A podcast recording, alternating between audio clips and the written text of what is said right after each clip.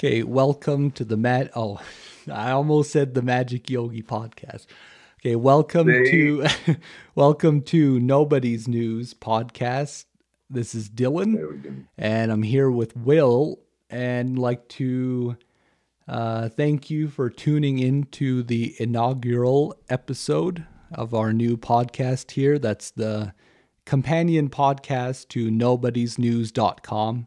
Kind of a slow news focused uh, center for independent journalism, uh, speculation on the nobody, um, talk about esoteric uh, topics. Uh, we also feature art and different things on there. But uh, I'm the uh, editor and creator of the site. I kind of, my inspiration for it was just to give people who might not otherwise get the chance, uh, give people an audience and a platform to promote either writing or articles or pieces of art or their own voices through the podcast.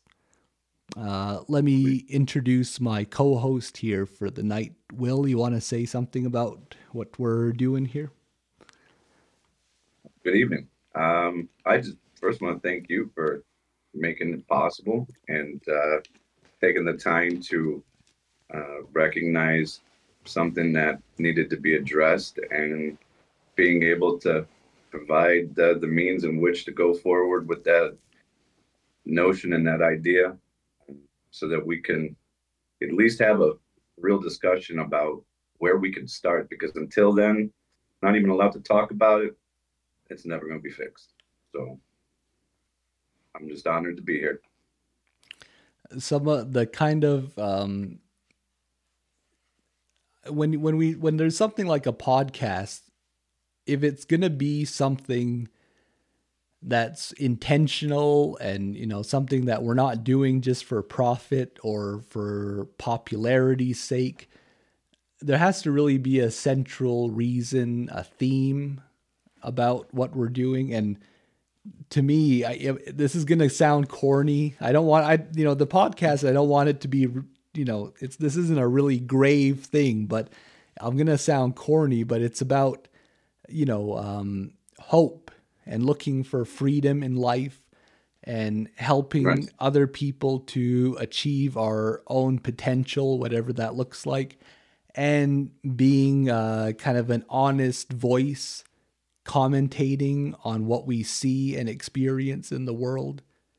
You know a voice of clarity whoever it is talking on the podcast whether it's me or anyone else that we have on that's always just my intention that it's just going to be a human voice commenting on what we see and what we're hearing what we're experiencing what we know about i mean yeah we go we'll go into speculation on things and you know we'll have uh, discussions just on our own opinions about things. But ultimately ultimately it's grounded in reality.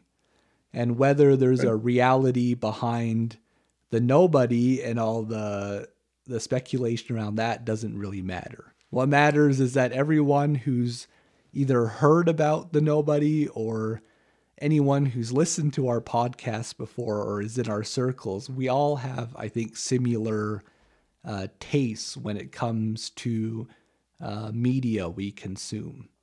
I think most of the people in our circles at least have good bullshit detectors. We don't like being lied to. Where we like looking deeper into subjects beyond just uh, the popular consensus about things.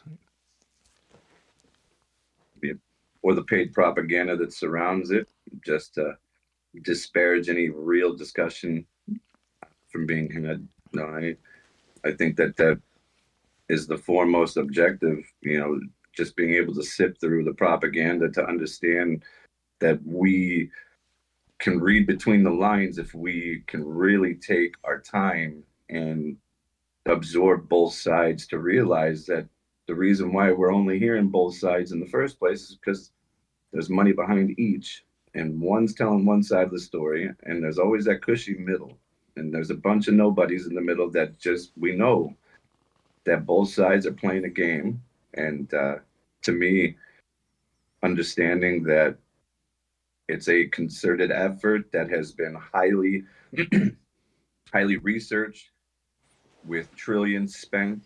And here we have these anomalies that are nobodies that have been able to not only read between the lines, but create a dynamic that has made it impossible for them to combat because we don't seek any type of notoriety. We don't want to be able to, you know, we don't want to be able to profit off of this. And we want to be able to have people that know their voice has been silenced to give them a platform because that's essentially what we have the ability to do is to be able to stand up and speak out for those that can no longer speak for themselves. And you know just like you and i both discussed before how you know we are just nobodies with a family you know that have been able to be blessed with the wisdom to foresee that our entire reality is being scripted and that we have to take a step back and ask why, and more importantly, how. And if not now, when? And if not us, who? Right? Mm-hmm. And uh, um, that I think that leads into one of the little notes that I jot, jotted down here. Is there's a concept that I heard about through uh, reading old yogic books, like you know the Bhagavad Gita, uh, specifically that one. There's a there's a idea of actions without considering the fruits, or labor without considering the fruits of. This idea of um, doing things in the world without giving consideration to what the outcome's going to be and not in a I'm not talking about reckless actions as in doing things right. without thinking of the consequence but putting effort into change in an intentional way without being attached to whether it's going to work out or not. right. And I agree. And this is something that uh, even apart from a spiritual sense in creative endeavors, that's been an idea that's kind of saved my sanity for a long time because for most of my life I've done creative things and I I've never really tried to make a living as a creative person. You know, I've always worked jobs uh, and kind of done things on the side. But just in terms of, um, you know, feedback and reaching people, I've always tried to detach myself from you know how many people are looking at what i'm doing you know do people care? Is it making an impact? To me those ideas have nothing to do with the person who's creating things whether it's art or someone like a journalist who's putting in effort into spreading awareness about things or uh, someone who um, even does things like volunteers in their local community thinking about what the impact is going to be, thinking about whether you're making a difference, to me, that's over intellectualizing life. That's putting an extra layer of complexity where there doesn't have to be one. Right. Precisely. Yep. and I, I, uh, I think there's something to be said about having the wherewithal to understand where not in Kansas anymore. And um, for me, you know, I've had numerous uh, instances where I've taken things that were of a personal nature to me and, and have applied it, you know, to a to a scale that I feel others have now been in a situation where they feel affected in a way that you know that something's not right with the world and that where we're at now is not the way we need to be going. Um, and that in doing so you know continuing forward you know i want us to be the i want us to be that flag in the mast during the storm you know charging into the storm not way not running from it you know and i want us to be the ones that set that flag forward, you know, and planted that flag on this hill, this day, right here, right now, for others to understand that they're not alone and that not only are they not alone, but that we are here as a means for those people to make things possible. Hello, testing. Testing one, I- two, I, one, got two. I got completely shut down. My Wi-Fi, my internet, my whole network got taken offline. right in the well, middle. that was rather prescient, wasn't it? right in the middle of your great speech. We're still recording, like my recorder is still going, but yeah, I got completely taken. I was like, did I? I was like, did I get hacked or did Discord just block me? You what know- happened? that I mean, I'm out in the middle of nowhere, but during podcasts, that's never happened. I've done 50 podcasts over Discord, and I've never been kicked out during a podcast ever.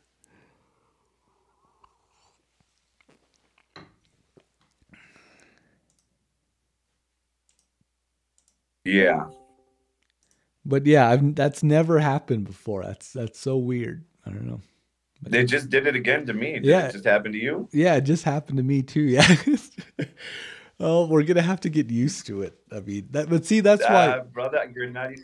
But see, that's that's one of the reasons why I do do the podcast the way I do with the recorder and not trying to live stream it because I want this is gold. This actually proves even more. This is gold. We ain't cutting this out. This Yep. is actually again, and this is so intricate in what, like I said, uh, in what we have to accomplish. That this will be. This is going to be finicky. Like we're going to have to be very cognizant of what we say, how we say it, and why we say it. And again, like I said, because there are powers that be that control the levers of this superhighway we know as the interwebs. Hmm. and uh, and they are not only in control but again as you can see they will flex when they can and they will. And i've had it happen. Hmm. and uh, and it's something that like i said that's why i want to protect you just understanding that i know what these people are capable of. I've worked for the government and i can tell you that they have no inclinations whatsoever to ruin your life. And they will they will not only enjoy it but they will make it their personal pastime. And these people have nothing better to do than literally destroy lives because that's what they do. Mhm. and there's something to be said about what just happened. And um and again i uh, i can promise brother that if it happens again that uh you know there is things that are put into place that we can combat it. Um just understand that i can guarantee um those that would be typically responsible for something like this um you and i um, have already put ourselves out there and in multiple ways before this and we are just now taking this to that next step to let them know that you know like i said we are in a in an arena that is their battle space that's their battlefield. The government invented the internet and we are on their battlefield. Mhm. that's no shit. And we have to remember that all right? Yeah, we are well, swinging we are swimming amongst sharks shar we excuse me. We are swinging swimming swinging. Jesus. okay i'm done. We're on their stage. we swimming right. We are swimming amongst sharks and we are but mere guppies in this vast ocean we call life. And there's no joke to that. And again the internet is their battle space. Again we are in their territory. And uh, and i know this better than anyone. So back to the censorship you know that is something that you know the irony that we were segueing from one to the other starting to talk about both. And then boom we literally get silenced.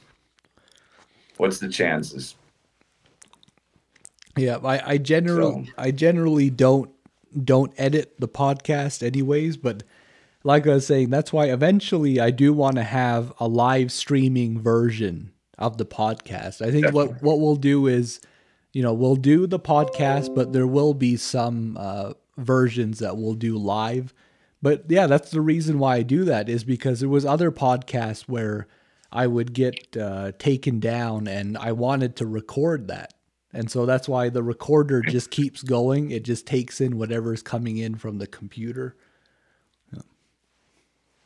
Gotcha. Yeah, I uh, took the um, precaution of uh, adding a friend to the chat just so that he can, like I said, uh, look at uh, some of uh, the fans that we will eventually acquire over time, and he will be able to, like I said, uh, he'll be able to combat any bot attacks that will happen because it's going to happen, and mm. the website's going to get attacked. It's not a matter of if, but when. And uh, to me, understanding, you know, from firsthand experience of what they are absolutely capable of. Again, me being uh, in the situation where I'm at right now, you know, I kind of try to insulate myself from these things, just being, you know, on the front lines of this every day, mm-hmm. and to be able to take the steps necessary to protect, you know, those that are going to be involved in this, so that they understand that we not only have their back, but that,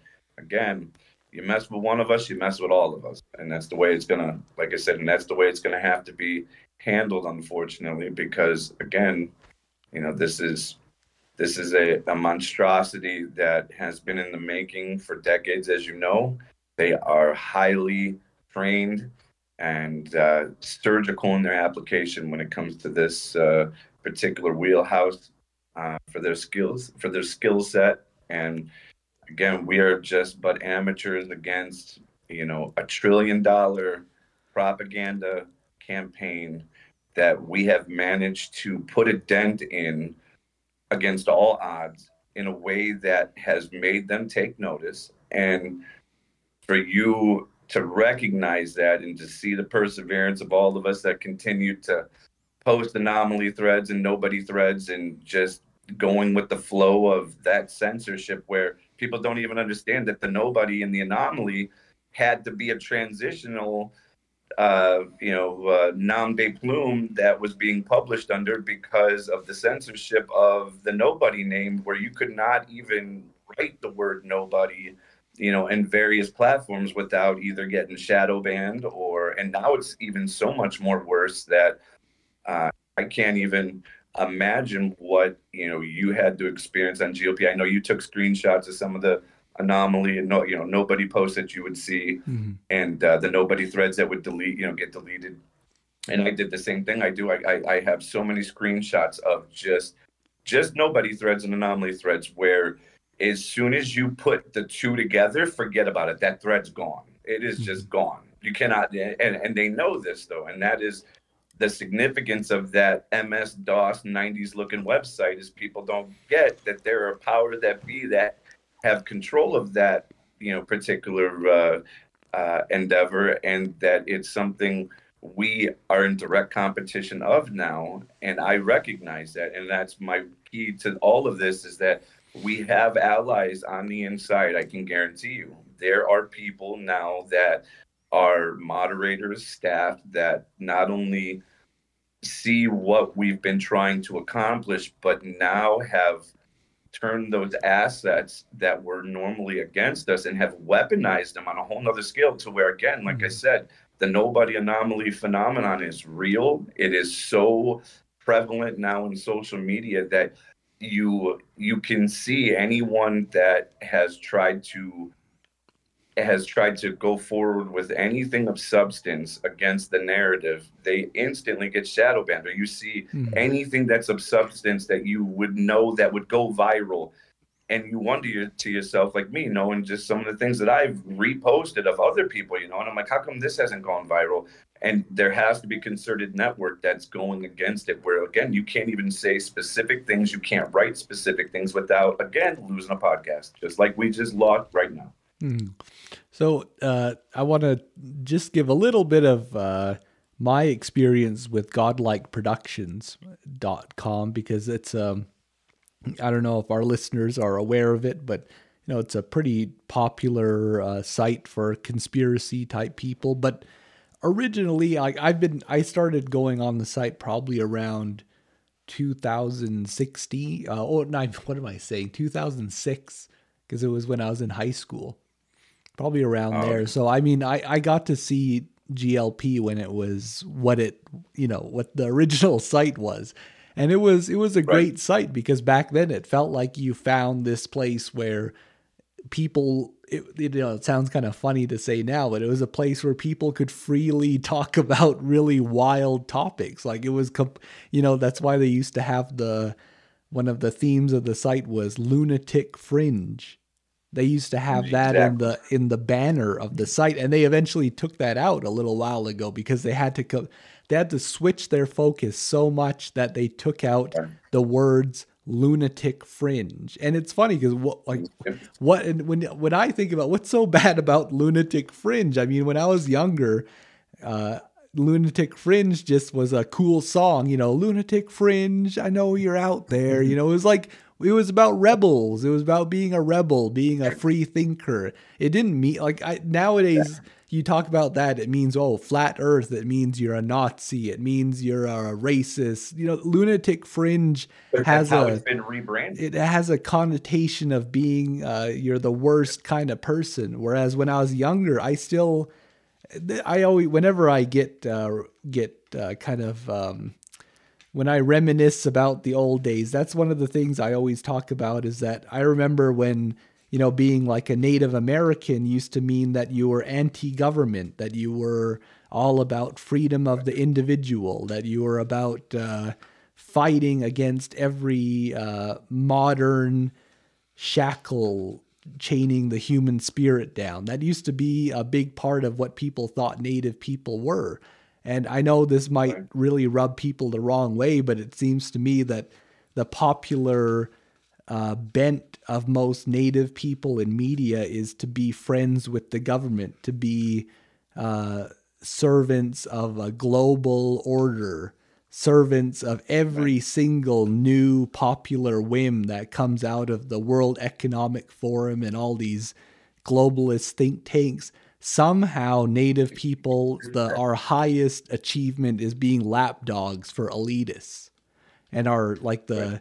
the most respected positions are being what they call like community organizers and these liaisons between federal governments and international right. Groups. well come on dylan come on dylan you're not being a good globalist how come you haven't taken advantage of the tax breaks and created a casino on your land so you can employ your people so you can be good little tax slaves come on dylan hmm. come on we just want to put a 5g tower on your reservation and then we're going to put 20 more and then we want to put, uh, you know, like I said, and, and, it'll never end. Like I said, and it'll continue to, uh, it can, you know, to go forward with that. And incrementally, no matter what, you know, you saw this encroachment, and unfortunately, it's going to continue on. I didn't mean to, you know, sidetrack you on all of that, but my point being to you is that you, I know you've had the opportunity to sell out in ways that you would never do, and that instead you have, again,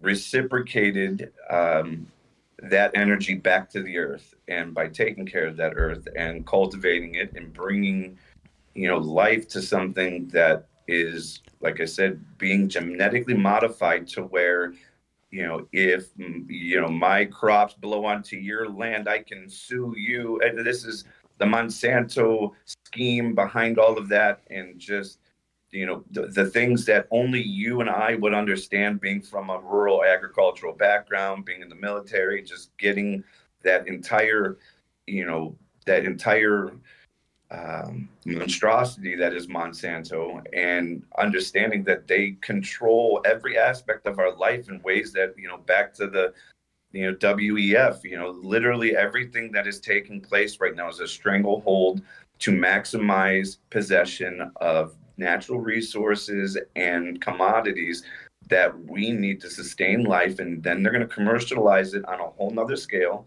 to where like i said we won't even be we're not even you know at, at, a point where we could start growing our own food in a in a manner that would be separate of monsanto's you know gmo seeding and you know the uh, the fertilizer that they uh, are selling, you know, at, or I'm sorry, the pesticide they're selling is fertilizer. I said that backwards. Hmm. You know, and uh, and so you know, like I said, uh, you know, for you, that's where I wanted to to come back and make it a point so that you can touch on it just with everything else that you have been dealing with because I know how busy you are.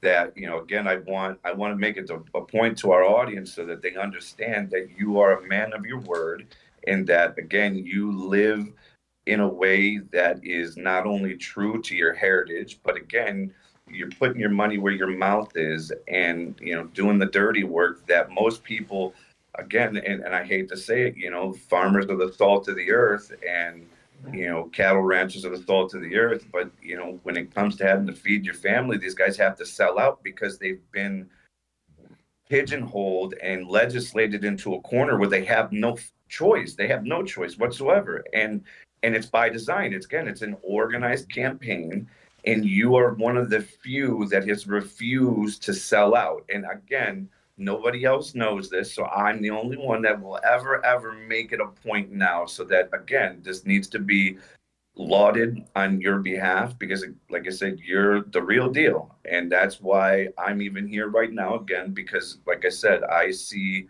honor and integrity not only honor and integrity but like i said i, I see a man that realizes you know that we are literally the last vestiges of hope for society to be able to maintain you know where we are right now. And you know and and again if we don't do it nobody else will. So with that being said please you know I didn't mean to cut you off. Please, I saw you wrote wrote some things down. Yeah, because take it. You know, see, yeah, take I'm, it home. I'm I'm totally okay with us going on tangents. That's why if you see me making notes, mm-hmm. I just can kind of see the branches that we're making.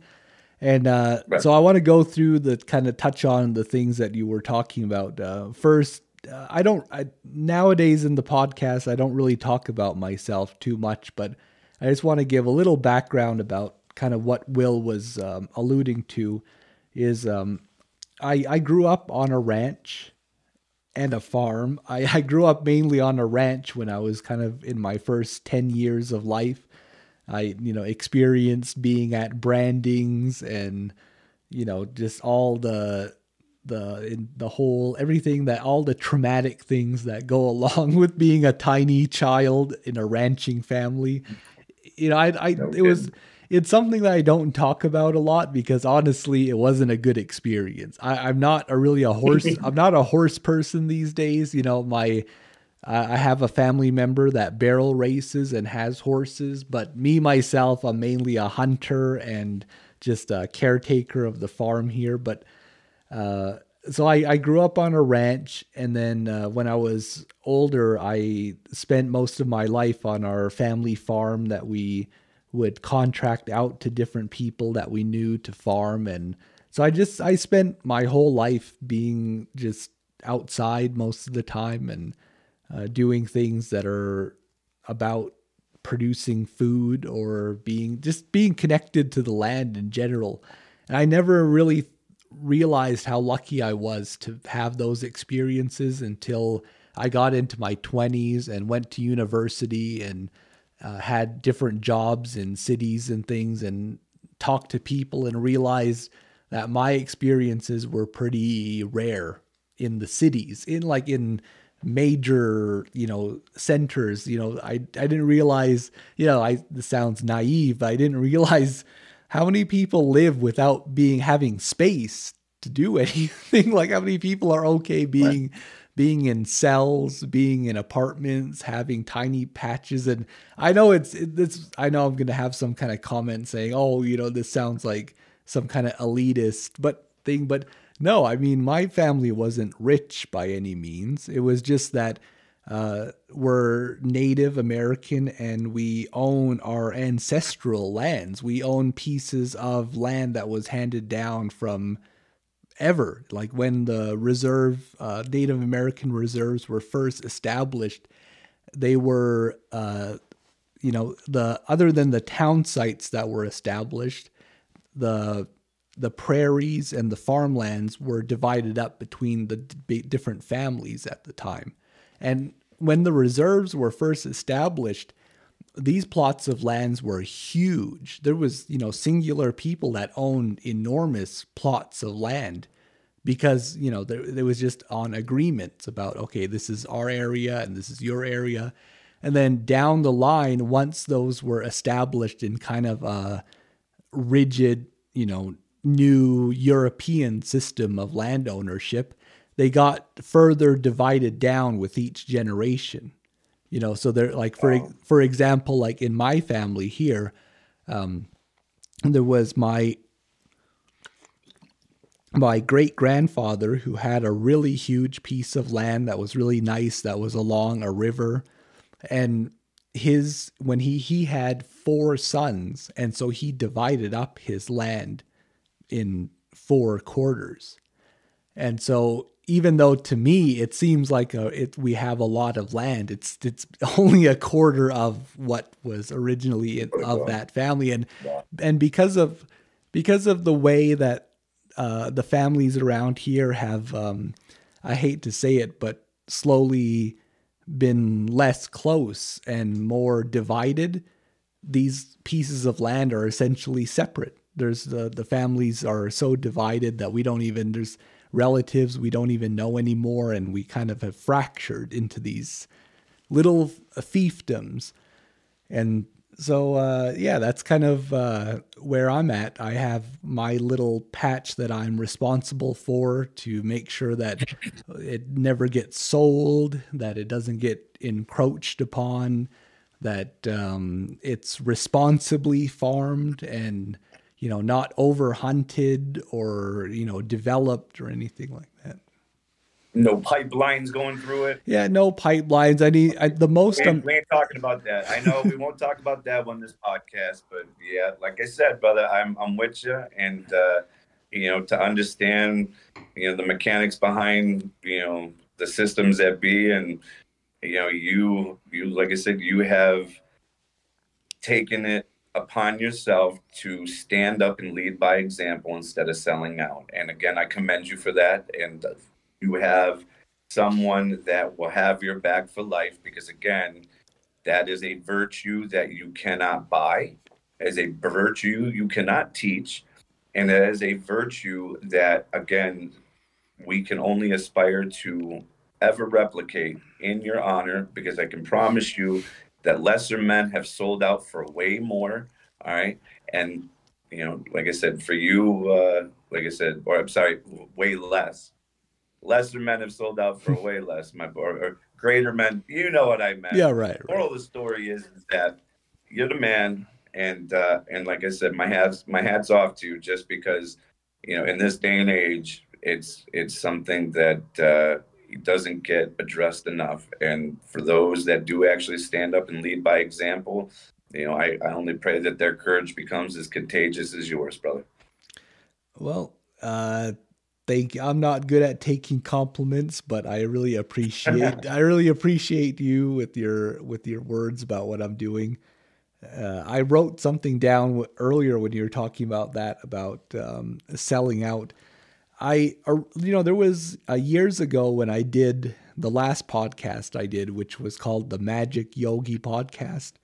Uh, there was times where I, I accepted paid guests that that were on that um, were either on to like promote a book or something like that, and Mhm. and but then now when I started doing what I'm doing now, um, I got an email a couple of weeks ago um, from someone's assistant, and uh, so I, you know, I I just took a look at it, and it was from an actor, uh, not like a really famous guy, but he, he was someone who started a health and some kind of health and wellness company helping uh, baldness, you know, like you know tonics and things for baldness and men. And so I was reading the proposal about him being That a- was me. Look, it works great. You see, look how good it works. It was me actually, and I, I I'm a, I'm, I'm doing a viral um, pirate uh, a commercial right now. It was actually me, and I'm promoting my product, and as you can see, it's outstanding. Sorry, keep going. So I, I read through the proposal and uh, you know I considered it because you know the person said um, you know they would be willing to share the website Nobody's News and the podcast on their social media and such like that. and so for a while I was kind of thinking about it, but I eventually just didn't do it because I knew that the way that I'm that the way that I want to do this podcast that just doesn't work because I can't I'm never I'm never going to do anything where I'm not upfront about what's going on with the show and I also would never want to do a show where I'm saying hey, you know, this guy's only on here because he's an actor and because he has a big uh a big following and he promotion. and they're willing to give me a little bit of money for him to talk about his company that he started. I just can't do it because that's not what this Right. show is. Like everything we talked about at the start, it just doesn't work with that. And and so Exactly. um uh yeah, so if I ever get anything like that again, there's not really anything anyone can do to get on the show. The only people that are going to be guests are people that are come in through the Discord. So, and even with that, I mean, I'm open and I don't, I'm not really exclusionary, but we have to curate things a little bit, you know. So, Definitely. Otherwise, I'll be talking for two and a half hours about that one time in Baghdad, and we can't have that. I get that. I get it. uh, So, back to that story, actually. but seriously, I I wanted to um, also make it a point with you, just because, again, with everyone, you know, understanding how this inception even started, you know, and how long you've been working on it, and you know, and most of them don't have the privilege of understanding how you wanted to publish a newspaper, why you wanted to publish a newspaper, what it what it takes to publish a newspaper in 2022, 2023, you know, and uh and, you know, so actually that was 2021 actually now that I think about it. Mhm. Um and just understanding, you know, from that basic premise, you know, that we are you know now in the early stages of manifesting something that you know you know, back to your point earlier with the topics you wanted to talk about, manifestations real, and uh, you know, for you in your line of work and your expertise in these areas, and understanding that you know, energy harvesting is a thing, you know, and that uh, you know, we all possess these abilities that you know that none of us could ever comprehend that we have, you know, but you being you know uh, a yogi master, you know, you've been able to slow down time in a way that, again, you know, most can't even appreciate in this daily hustle and bustle, you know, of the the rat race. So, uh, back to that manifestation. I know you wanted to talk about that. And can you please tell me, um, in no uncertain terms, for those of us who are novice, how meditation can literally save your life. Because me and you talked about this before, and being able to calm your mind down and calm your body down to match your mind is essential in being able to control your emotions and being able to overcome some of these obstacles we're all going to have to go through. And so, just to pay homage to the Magic Yogi podcast on this first edition of Nobody's News, please enlighten us on something that again I believe is going to be crucial in the days ahead and Mhm. months ahead uh, in doing um, in doing what no one said we could, what nobody said we could do. And uh, so please uh, tell us about the Magic Yogi podcast because I don't think anyone uh, that's new will have any light, you know, or have any knowledge of this. And uh, it's something you dedicated your life to. So I want you to talk about that, please, you could. Yeah, I I've um I guess I've had a lot of practice about introducing these kind of ideas to people for the first time. So um like essentially whenever okay, I'll I'll start off with a little bit of a story. Uh I took kind of regular western yoga teacher training when I was around 26. But at the time I had already been doing meditation since I was around 12 or 13 years old. And so I had Wow. been kind of, you know, experimenting with different modalities and styles of uh, meditation and energy work until I, in my mid 20s, I did, did yoga teacher training because I, I kind of stumbled upon, you know, techniques and meditation systems that I found were really effective and practical and rational, I guess is a is a weird way to put it. And no, yeah, I yeah. And so during so during my uh, yoga teacher training, where I got you know this certification, where if I wanted to, I could you know start a business without any issues. Uh, I, I, I made friends with one of the students, and we went out for uh, for dinner afterwards. And on our while we were having supper, we were talking about yoga, and I, I had already been you know obsessed with yoga and meditation, and um, and after a while of me ranting about my ideas, they said, "Wait a second. So what is yoga?" So this is a person who's in who's almost done with yoga teacher training supposedly. I, I don't mean to insult the person. It's not their fault. They were just they were in it because it was something where they could teach people stretching and breathing exercises and you know simple meditation techniques. But when I started telling them about what I my ideas about it, they kind of realized they didn't know what it was. And the simplest right. way I can explain it is it's self-knowledge. That's what it's about.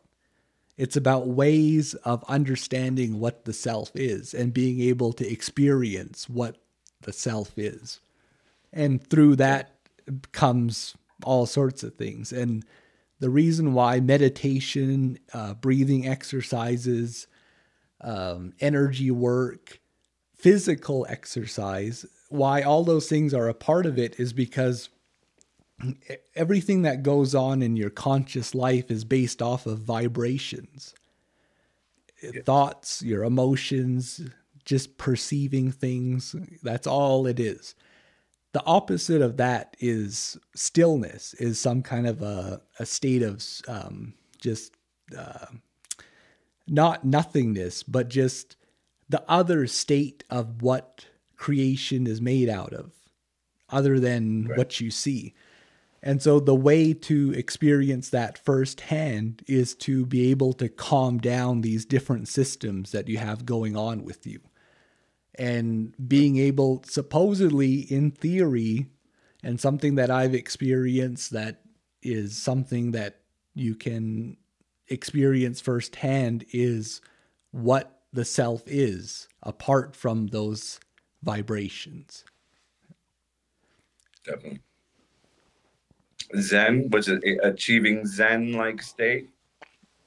I believe, yeah, or Zen like yeah. consciousness. How's it go? Yeah, just essentially, yeah. What what your consciousness is without the you know individuation of ego and you know the influence of uh, you know the emotions and uh, perceptions and your sense of uh, structure or uh, mental conditioning is one of the main words used. Definitely and in in a day and age where we are bombarded now with subliminal messages and you know uh, propaganda on a level that we don't even perceive as propaganda anymore. We don't have the ability to perceive it because they have become so proficient in masquerading this entire thing that you don't you don't get to take a step back and process anything because you're so bombarded with all of this that taking that 10 15 20 minutes a day to just get control of your own pace of your own mind to where again it allows you to combat those things to where you don't feel overwhelmed one. But then two you can process it that much more quicker by just realizing that well yeah that's probably bullshit somebody paid for it. Yep that's probably bullshit somebody paid for that. That was definitely bought and paid for you know and to understand where social media you know is is where people look at news now we can take and exploit that in a way where, like I said, I could see, like I said, I, that's why I brought up the Magic Yogi podcast because I don't see it going away. I see it now being condensed into, you know, little TikTok, you know, mm-hmm. increments where you, I could see you coming on and going, okay, I would like you to just take a step back, don't scroll, just breathe with me, just breathe for 15 seconds, realize that what you probably just heard in the talk before was bought and paid for, and the talk after this is probably bought and paid for. And I just want you to breathe and realize that you are you for a reason, you know, and and just to get people to understand that you know this is something that has been carefully crafted to take advantage of our children, and if they, they can do this to an adult like you and I, imagine how easy it is for you know them to literally take your children's psyche hostage in a way that you'll never be able to get it back again. You know what I mean?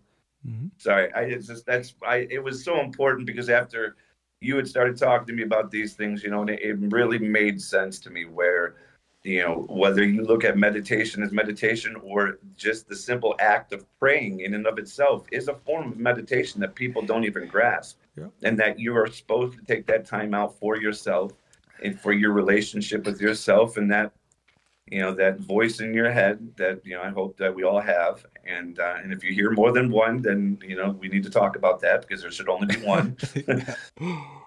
But but the point is is that no seriously you know like i said when when you told me about meditation being something that i would need to incorporate in my life in order to be able to you know really take it to the next level. You were right. It really did. I disconnected from everything.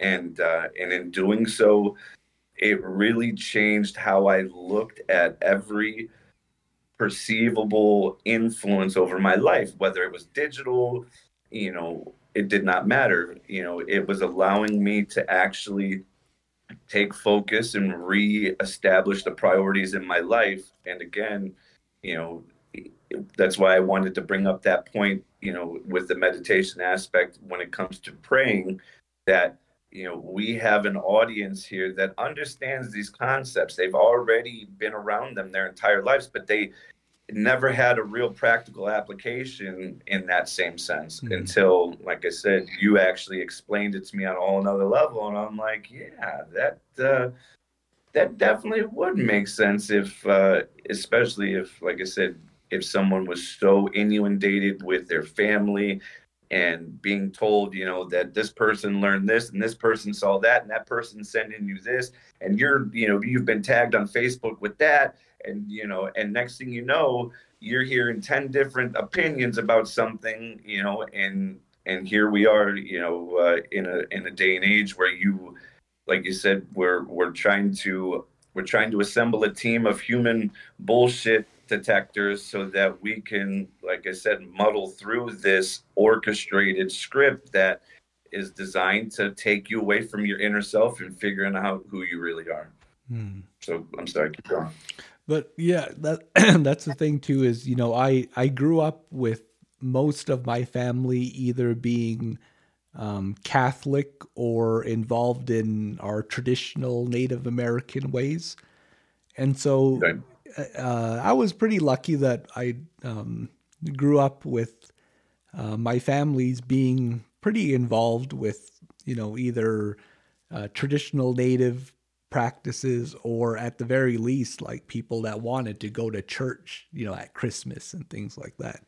And so, even right. though when I was younger, I might not have understood it as much as I did at later on, but you know, when in yogic teachings, um, uh, rituals and practices like prayer and religious services are just a part of the overall system of working towards that self awareness and that connection to whatever is the opposite of the the worldly experiences.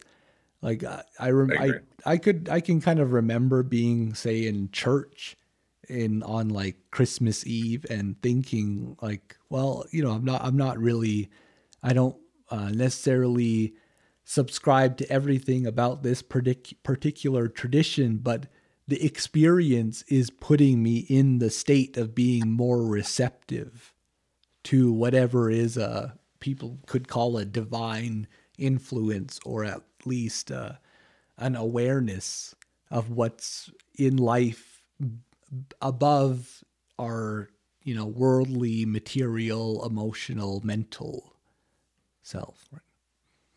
Right. Those frequencies, that vibration that you speak of, that we all emit, that we all are perceptive to, and you know, and the understanding that that's not by chance, it's not a coincidence, that that has to be by design, and that whether that intelligent design is one God or if it is multiple entities, again, we are not programmed in a manner to not only not understand that, but again, we are instruments and vehicles of that higher vibrational frequency that we can all achieve, you know, and and to be able to put it into words, you know, I think things get lost in translation where you know it's it's always that my god's better than your god you know and it's like well who says it's even a god? You know like can we even give it a, a comparison in that same sense when you know when thousands of years have proven that you know what one name means now you know in comparison to you know what it was understood as a thousand years ago you know it's something to be said here you know in, in this day and age that there are still people that get that we are all connected on a, on a on a level that cannot be explained and that those that deny that don't get to experience the you know the the gifts that result from that. And that like i said here we are in in in in a way you know trying to just expound upon that to give that you know that ideology to other people to just grasp that you know there's more to it than just us but that it's about us you know and that together for you and I to make something like this happen, you know, that we are essentially carrying on that same process and making. Uh, I, I can't remember how they, they call it loosh or uh, uh, there's a manufacturing loosh or energy that, you know, whatever you want to call your aura, in that, uh, you know, in doing so, that just by talking about it and getting people to actually entertain the idea that you know that all of these things are connected in a way that we're not meant to understand yet but that we have to appreciate it and respect it you know and and the only way to do that you know from the way that i've been able to personally uh, experience it is through meditation. And so please can you tell me what you when it comes to meditation like you said you you were talking about in theory but i want you to go into what your personal experiences were with meditation and how that allowed you you know, like because that's the thing is that I'm not going to say you're going to levitate off the ground and achieve enlightenment, you know, and be able to, uh, you know, float. But again, I know you experience things very similar. So please tell me, because I really, you know, please, please tell us, because I, I really want you to expound upon some of these things that you told me that are just magnificent in, in theory, you know, that if you can achieve some of these things that you were able to achieve, you know, again, I believe that all humans are are not only capable of this, but that you are put on this earth, Dylan, specifically to tell us or show us how to achieve it. Hmm. Well, I'll I'll start with really uh, simple, kind of day to day kind of uh, aspects of it. Um, mm-hmm. You know, meditation and times when you're doing you know energy work or breathing exercises it can, if you get into the routine of it, in my experience, you start realizing that it's really the only rest you have. It's the only time you actually have rest. And, um, you know, it might be a little bit of a woo woo story, but uh, the yogi that I learned from, whose picture is in the background of this camera, but I don't know if it's going to show up on the podcast camera, but uh, I have a, a little bit. I have a portrait of the guy. He was he lived in the 1800s, and um, he's uh, he. Oh wait, what was I um, what was I gonna say about him again? Um, well, he like one of the stories that he would talk about in his journals was that during some times of his uh, times where he was able to really focus on his practice that he had days where he really didn't feel like sleeping that he was able to just meditate throughout the night and then in the morning start going about his business.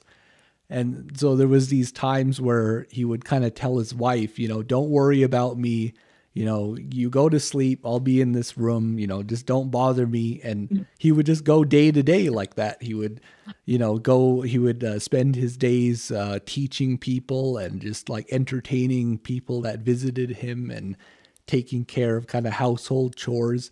And then at night, he would sit down in a room and meditate and go through his exercises. And then in the morning, get up and do his business. And he, that was just how he existed and there is a didn't even need to.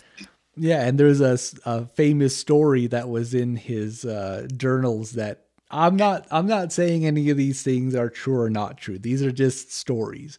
That one day his wife was kind of suspicious of him because she kind of thought like why is he saying you know don't bother me why is he saying not to come into his room and so one night she decided to go and you know peek in on his room while he in the middle of the night. And supposedly she came in and saw him like not sitting on the floor. He was off the floor a little bit. Like in his in his meditation seat not touching the floor and she freaked out and started, you know, kind of having a breakdown about it and he kind of had to tell her like this is you know you don't understand what's going on it's nothing bad but just this is why i told you not to the the point is is that um, I I can't I don't I can't say I've had anything that dramatic, but my own experience with what I would say is the pinnacle of my practice was uh, in my later 20s. I think I was around um, I must have been around 26 or 27. I had like like I was kind of mentioning, I had some time where I was able to really dedicate a lot of time to my practice. And just in the course of my um, just a really regular um, routine of just doing maybe 10 minutes of a breathing exercise and then going into just meditating as long as I wanted to uh, I had the experience of kind of losing the feeling of the boundaries of my body, I guess is the best way I could put it. And also um, my breath stopping. I during like is there's a in in certain stages when you do um, like the exercises in Kriya Yoga, you can get to times where your breath slows down enough that it almost becomes, you know, imperceptible. And you can have hmm. moments mm. that you kind of enter a breathless state without feeling the need to need oxygen. And most of the time, it, you can only feel it for a second or two before you kind of uh, psych yourself out, so to speak. You know, you kind of, you know, you got to think, I wasn't, I wasn't breathing you know but there was you know but every once in a while if you're if you get comfortable in those states you can kind of just let it go. And when i did that i had a good a good amount of time that i didn't take a breath. Because you know in meditation uh, one of the reasons why uh, it's recommended you be sitting upright you know without being supported you know either in a chair or sitting on the floor on something is because meditation is meant to be something you have full attention to. You know, uh, like mm-hmm. in in Buddhist ideas, you know, there's a saying that you need to be you have to have the attitude of a warrior standing guard of a temple. It's not something that's meant to be uh, you're relaxing. You know, that's why it's kind of that's why it's so out there the idea that you would replace meditation with sleep because it's not it's not yeah. supposed to be something lax it's not supposed to be something where right. you know you uh, originally the the stretching that most people associate with yoga the asanas the poses uh, the reason the main uh, reason they use those was to prepare the body for long periods of staying still you know, they're they're exercises that are meant to condition the body into being able to hold a sitting pose for a long time without causing discomfort. They're not or you know, death. you can, you can literally get a blood clot. Yeah, you can yeah. suffer a blood clot from that, and and that's another way to program your mind over matter. That's what. Thank you. Keep going. That's exactly what I was talking about but yeah, and and not only that, but just uh, things like helping in circulation and the flow of you know different things in the body. But anyways, the point is um, that experience of losing the boundaries of your body and entering a state where there really isn't anything other than whatever consciousness is, whatever you know the original awareness is being able to go into that state is where it starts. That's like that's when you actually get a taste of like uh, those things that you know monks look for, the things that uh, people uh, go into religious orders to find, you know, and and when you when you feel it, you I mean I've had I've kind of uh, experimented or tasted all different kinds of practices and traditions and it's it's the same thing. Underneath it all it's the same thing. Yeah i agree.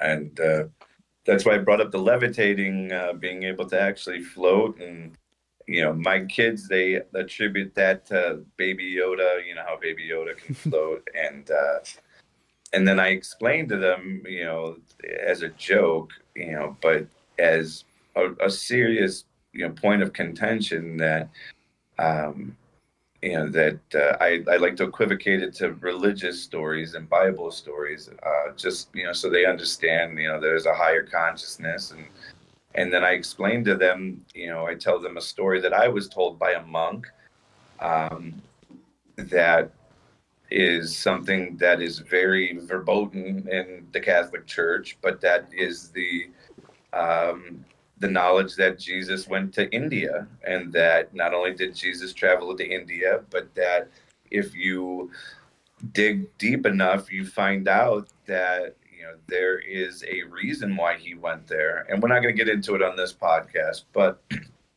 the gist of it is that when I tell you everything's connected, it really is, and that it's all a matter of perspective, and that oneself is the key to that perspective and being able to you know, achieve a peace inside you that, again, I've had to deal with some of the most horrendous things that anyone should ever have to deal with.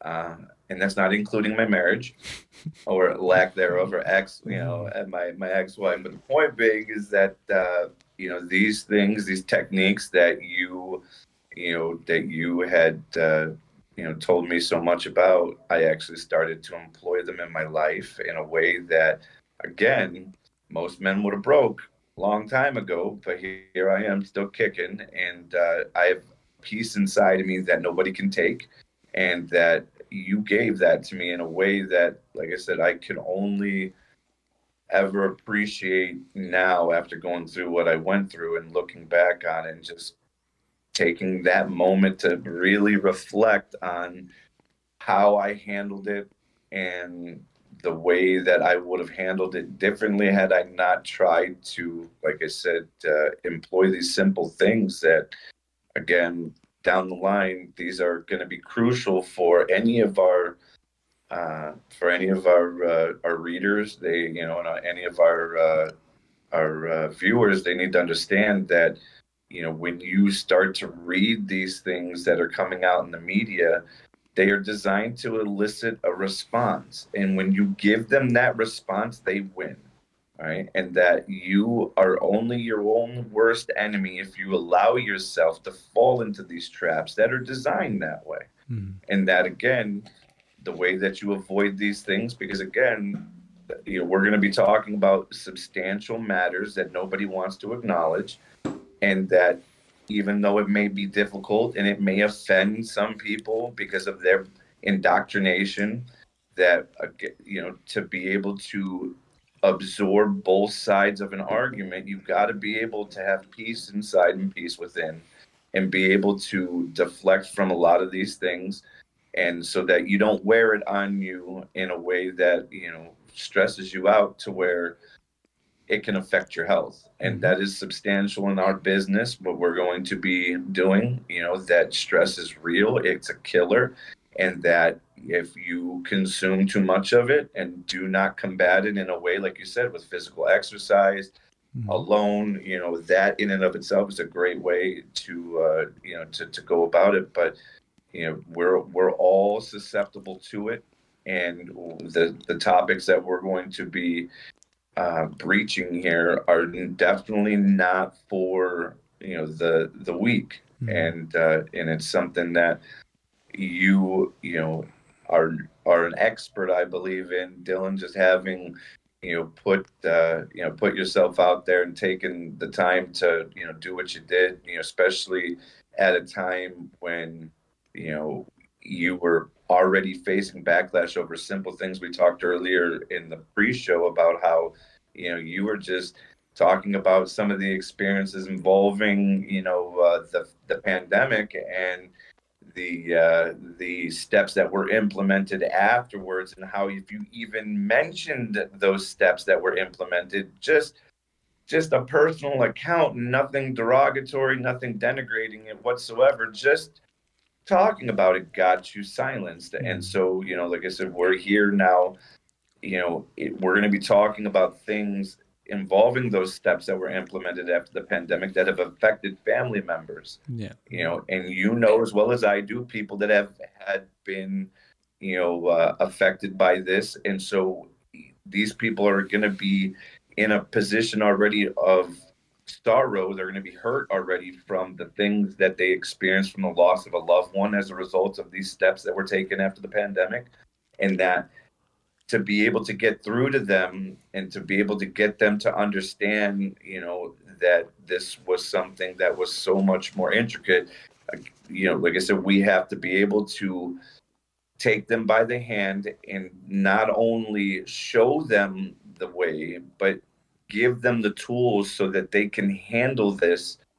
Because again we're facing something that is designed to make you go crazy in and of itself. The the, the design the the solution is baked into the problem by design to make you go crazy so that they can literally just discredit you knowing damn well that that's what they were doing in the first place so that we're talking about all the crazy people instead of the crazy things they did instead of the crazy things that they did to make these people crazy Mhm. and so like i said that's why i wanted to make this a big point of our show is that people need these tools in order to cope you know not only cope with what's going on but to learn how to defend against it and more importantly to teach those around us how to defend against it so that they too are not susceptible to these very very heavily researched uh, indoctrination techniques that are so obvious again like i said our military on every level is using techniques that we would employ on the enemy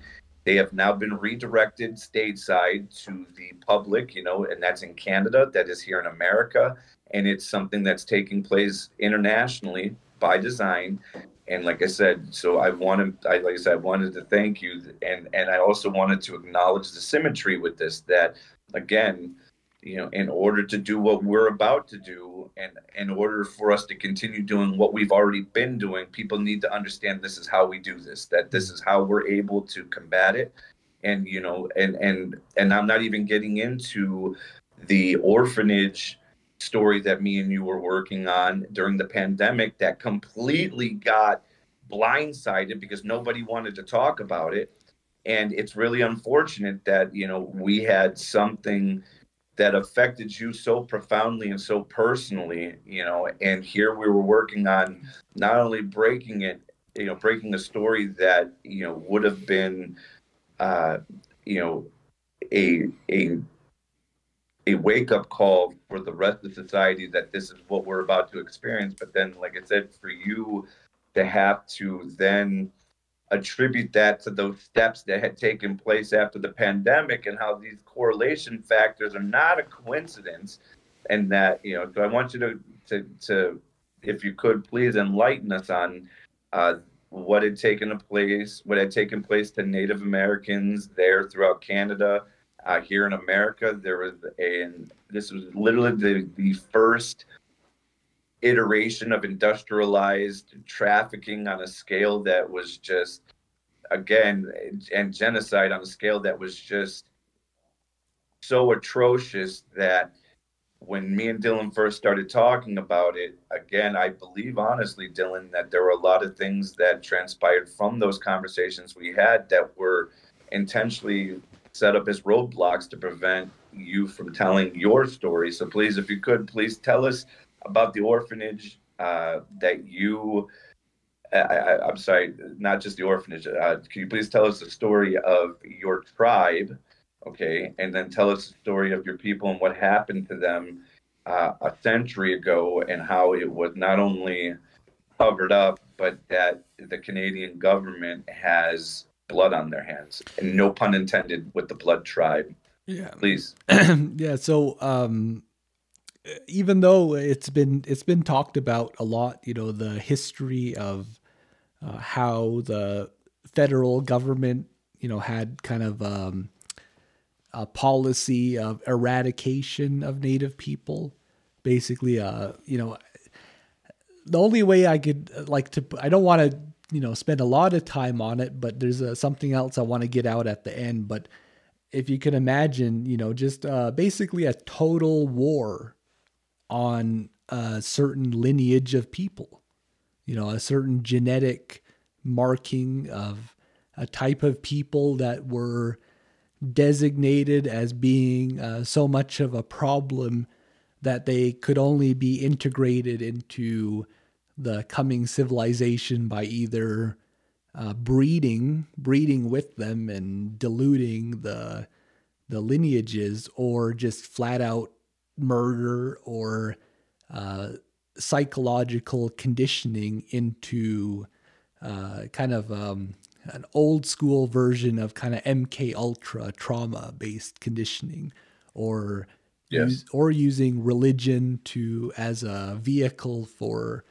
uh, you know kind of replacement identities. You know uh, things like making sure kids didn't speak the language they grew up with, that they didn't use the names they were given, given different names and using different languages, uh, cutting their hair, not being able to wear clothes, you know, everything, everything that could be associated being removed from your families. But anyways, so that's the nice part of it. That's the nice version of it. The bad version that has been coming out over the years is that that was going on in addition to just flat out killing and abusing, you know, children and in a, on a mass scale, or you or like you said, using them for human trafficking. But the thing right. that I want to bring up that wasn't talked about, even when um, the um, kind of popular Native American movement came out about, I think it was something about you know you know there was something there was some kind of big movement about be, uh, gaining awareness about missing uh, children and women in Native American communities. But what wasn't talked about were stories that I heard a long time ago, like maybe 10 years ago, about there being modern instances of mass graves being found that were would be dated into just maybe like the early 2000s and stories wow. of of there being uh, cover-ups from the RCMP and the federal police about mass graves found that were not very old that were really recent though that's wow. the story that was never brought up ever because all the national attention out of the movements was all about things that happened in the 60s and the 70s. But I've heard stories of there being uh, graves found that were way, way modern, recent. Wow. And that was, uh, do you think the the cover up of the cover up story because you have to cover in order to cover up a cover up you need a cover up story to fall back onto and so you told us the nice story then you told us the bad story but that bad story is the cover up story for the real cover up which is the modern genocide that has been taking place and that that's what they do it's in layers so mm-hmm. that you don't grasp You know, well, surely they couldn't be lying about both, not realizing that that was by design so that you don't realize it's what's known as a controlled demolition where you could it's a controlled demolition of the evidence to cover up the rest of the facts intentionally so that you're only talking about that and you would never ever consider that all of these things were you know orchestrated in a manner to make you think a specific way so you don't start questioning well well how old's that mass grave over there? Oh don't worry about that mass grave. No, focus on this old mm. one right here. Be mad about that one. That you know that's what you need to be mad about. Mm. and they literally orientate the entire thought process with that indoctrination agenda to where you again you you don't even ask the most basic common sense questions. And that is where you, that's how we that's how me and you when we talked before that this is how we break the the deprogramming just by getting you to think rationally and the only way i can bring it up is that and, and you know the trump supporters are really going to hate me but it's like i if you really think trump's against the agenda remind them any trump supporter of this He's not only vaccinated, he's double boosted, and he enforced those same mandates that he claims to be against. He enforced those same mandates at his hotel and his restaurant. And so mm-hmm. when you make them understand that, you know, and they go, oh, well, he has no control. Okay, well, he did have control over the fact that the Clintons were at his last wedding and Jeffrey Epstein and Ghislaine Maxwell were at his very first wedding. So when you start bringing up those facts and people start really start asking common sense questions like well if those things are true how come i never heard of heard heard of that from the media and then you start to realize wow that same media that's pretending to hate them you know pretend pretending to hate him is actually protecting them and that and then you go down that rabbit hole and you start to realize that all of these things that we are being fed it's all a smokescreen designed to fall back on another smokescreen that they have waiting in the balance just in case. And when that eventually erodes, you know, like I said, nobody questions the most basic fundamental aspects of these things. And then they just continue on, you know, and they don't really, really comprehend the overall picture because again, you're fra- you're, you're, you're fragmented in your exposure by design we call compartmentalization in the government where mm. they purposely compartmentalize everything so you can't put all the pieces together and that's how this is but by design with all of these major news networks you know they all have a little piece of the puzzle that they project and so you put that piece of the puzzle and then you go and well you go look at the other media and they got another piece of the puzzle that's perfectly tailored to the other piece you just got and you don't even realize it. You're like oh okay yeah yeah. And so that's the same thing with like Donald Trump when they point to to Epstein's flight logs, and that's by design, you know, because you're looking at the media and you're going, well, the media, you know, they said that Trump flew on Epstein's planes twice, you know, and that's by design. So you're pointing and looking in this direction, so you don't ever question why that same media hasn't submitted an FFA, you know, submitted a FOIA request, which is an FOIA uh, Freedom of Information Act request you question why that same media hasn't submitted a FOIA request for Donald Trump's FAA flight logs to see how many times Epstein flew on Trump's planes, knowing that he's had his own fleet of jets for half a century. And so you start to question these things, and you start to realize, like, wow, either I'm a I'm a Nobel, uh, you know, Nobel Prize, Pulitzer Prize winning journalist that asks questions that make me, you know, uh, you know uh, uh, more intelligent than you know journalists or you like i said and that's what most people start to you know get this inflated ego and they're like oh yeah i'm smarter than all the journalists. And then once you realize that you don't know anything because they're purposely making you think this way and it's like wow i thought i was smarter than them but then it's a humbling moment because you realize that these people are so smart that they make you think you're smarter than them and then you just like I said, you acquiesce to the situation, it appeases you, and then, like I said, you literally are now malleable to be formed in any shape that they want to make you. And uh, and like I said, and, it's really a disconcerting process to have to go through where you realize, you know, like I said, you think you're so smart. I'm smarter than all the journalists. Look, you know, I, I, they're not asking these questions. I'm I got to be smarter than them. And you realize that, like I said, that's why it is the way that it is and uh, and that's where, like I said, we come into play. And uh, for me to understand your you know predicament that you were in during the pandemic you know trying to come forward with these things. Like i said literally we're talking about the first iterations of human trafficking how it happened why it happened and the result in which you know our own governments have been conspiring with one another to literally whitewash history no pun intended you know and as a result people like you and me you know who know these things you know i i you know want to make it a point you know like i said that's why i wanted to come back to this story with you in the orphanage because this is something that i believe we can predicate our charter on for nobody's news because essentially those victims were nobodies in the eyes of the government those mm-hmm. victims were nobodies in the eyes of you know the people that claim they were there to protect them and help them and that is again back to where you know we come into play you know where it's our duty to speak up and speak out you know stand up and speak out for those that can no longer speak for themselves. Yeah. Like um, when there was so much attention in the news for uh, missing and murdered indigenous people um, you know i i kept thinking you know they don't disappear. I mean, there's this idea that they disappear and then what? They go they're it's it's just there's there's a whole step evaporate. Yeah, there's a whole step in there that just is not acknowledged at all and I think like you were saying it's because of that gap.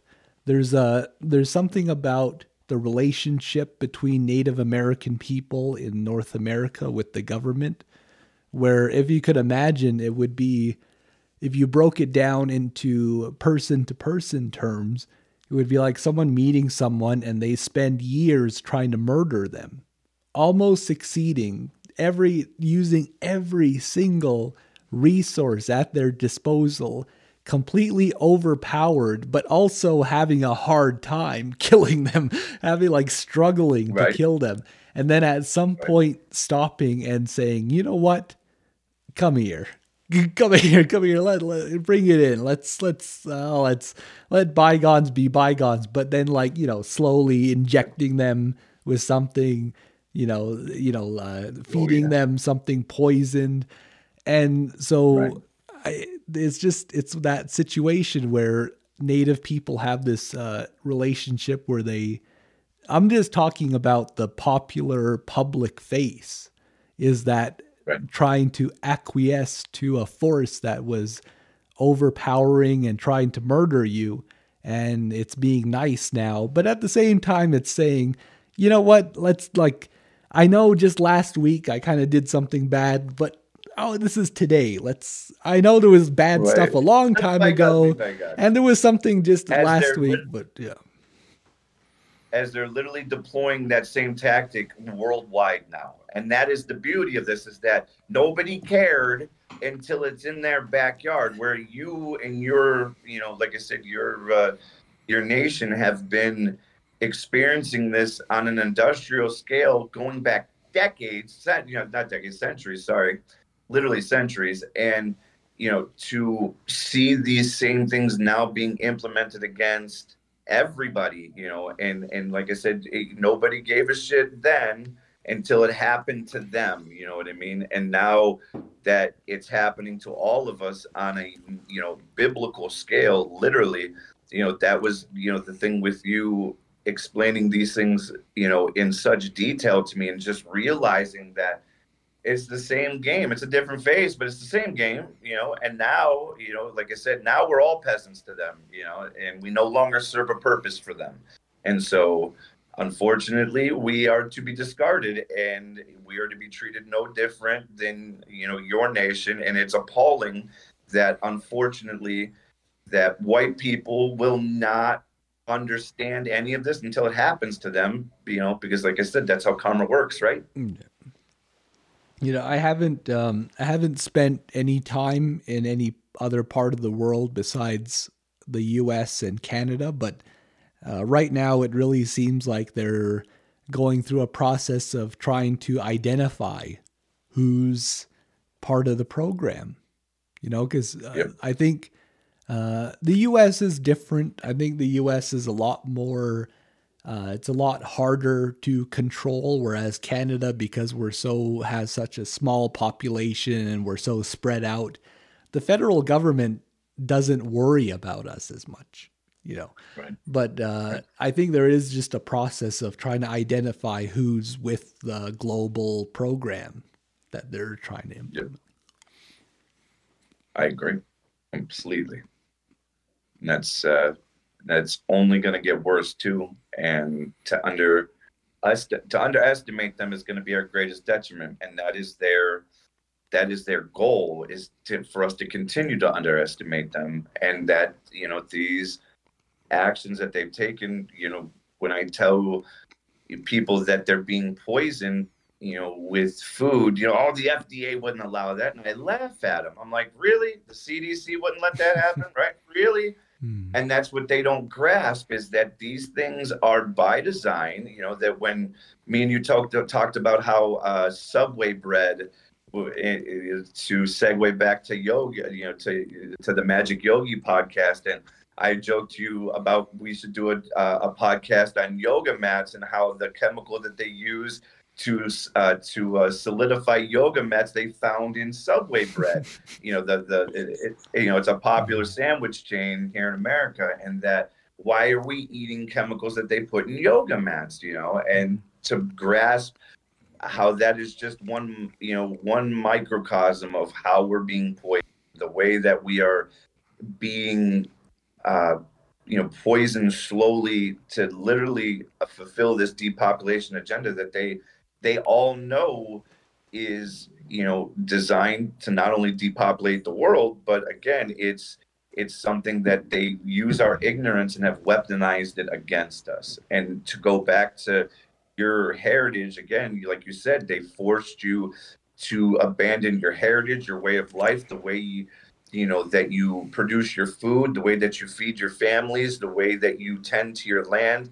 And and again doing that is poisoning you and it's a it's a, a, systematic form of genocide. And now again it's happening on an industrial scale to you know to to, to white people and now they really want to take notice. They didn't give a shit that it happened you know that's been happening. Yeah and you know uh, just to just kind of bring it back to base level the ultimate thing that that system doesn't want people to know is how much control they have over their world, their individual world. Yeah.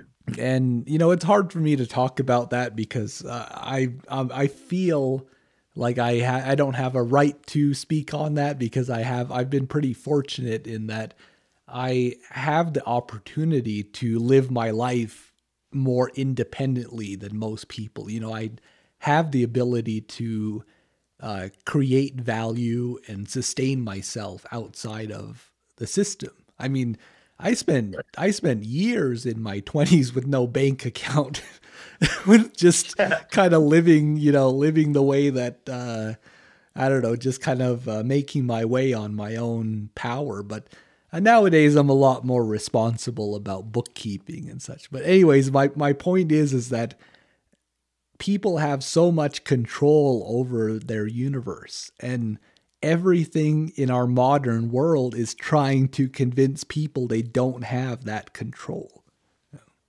Amen. That is outstanding. I couldn't have put it better myself. If that if that doesn't wrap up a podcast, I don't know what does. Shit, that was beautiful.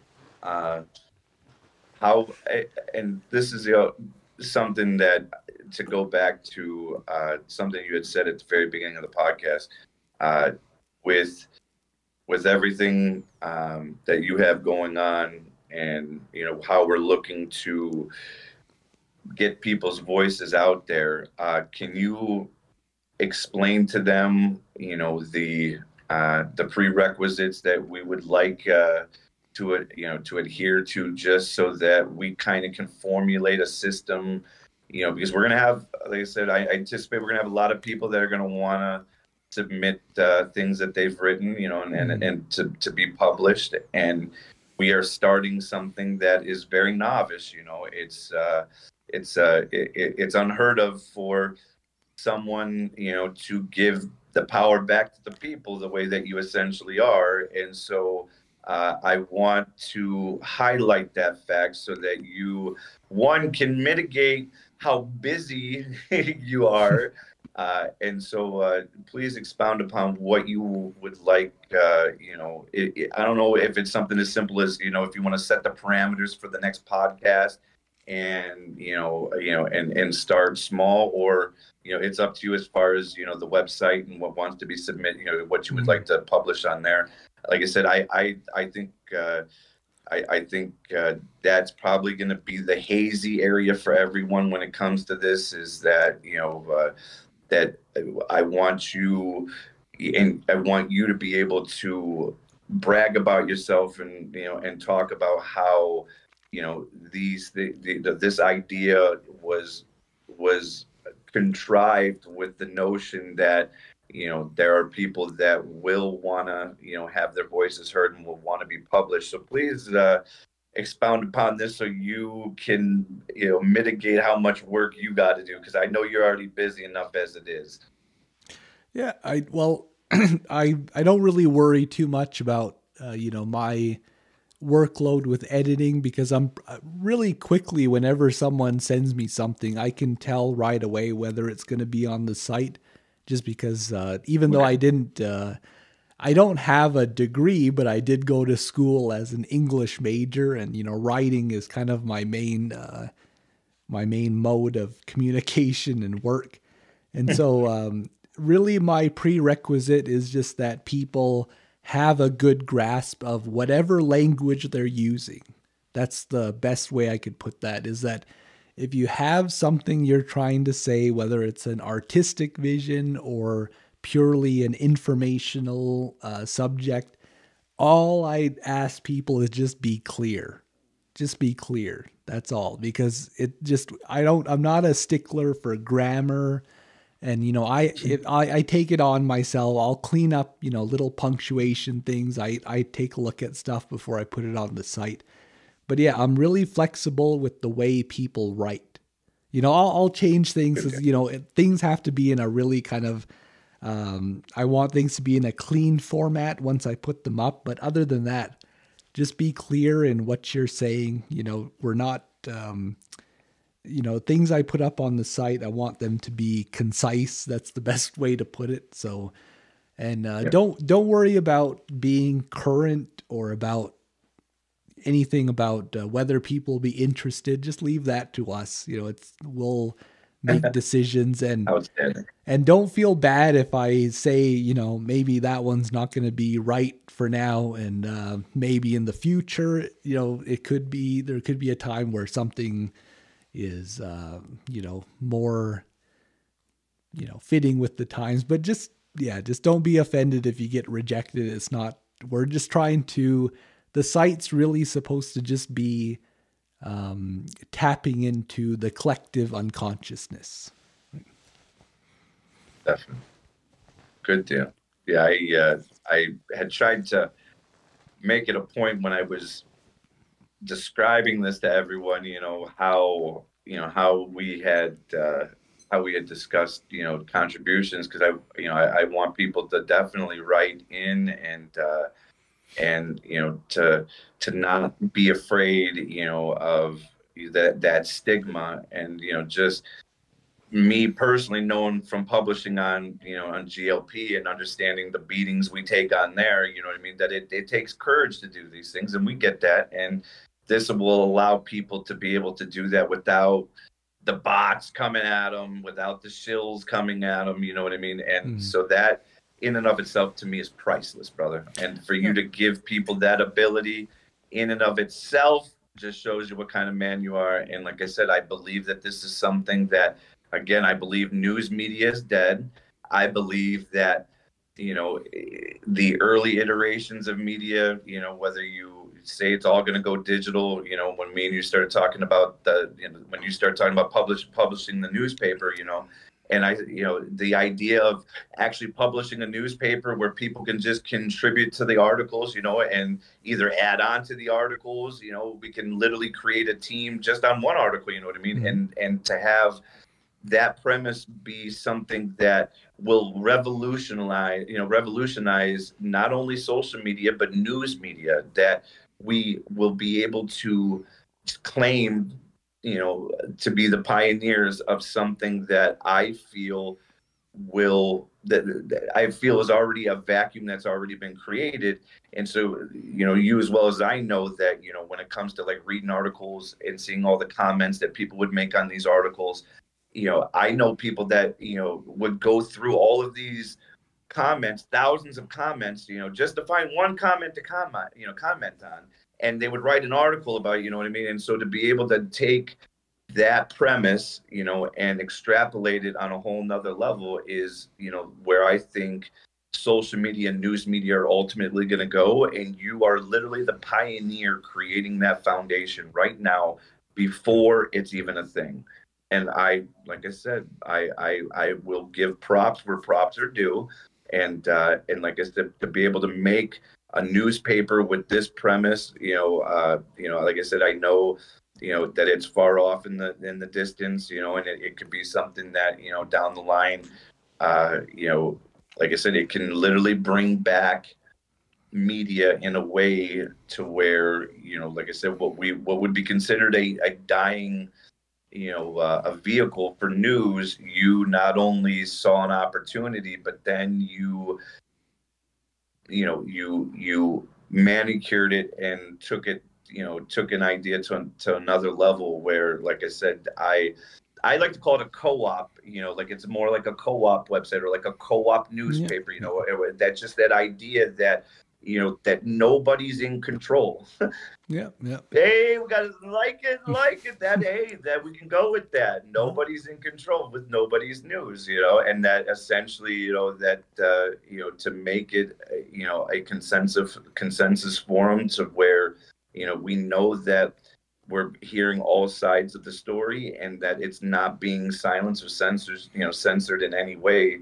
Uh, you know, and you have taken that step now to make it a point to take on that workload that you wouldn't need to necessarily ever have to take on, you know, other than with the best of intentions because you're already busy enough as it is. And so I wanted that's, you know, that that is the takeaway I want from that little tangent that I just had is that you literally are complicating your life voluntarily and that I commend you for that because most people would not even care long enough to entertain someone else's vision, let alone dedicate so much that you have already to making that vision a reality. And like I said, brother, you have a you have a brother for life because of these things, and that I can promise you that there are many more just like me that will appreciate these things that you've done, and uh, and I look forward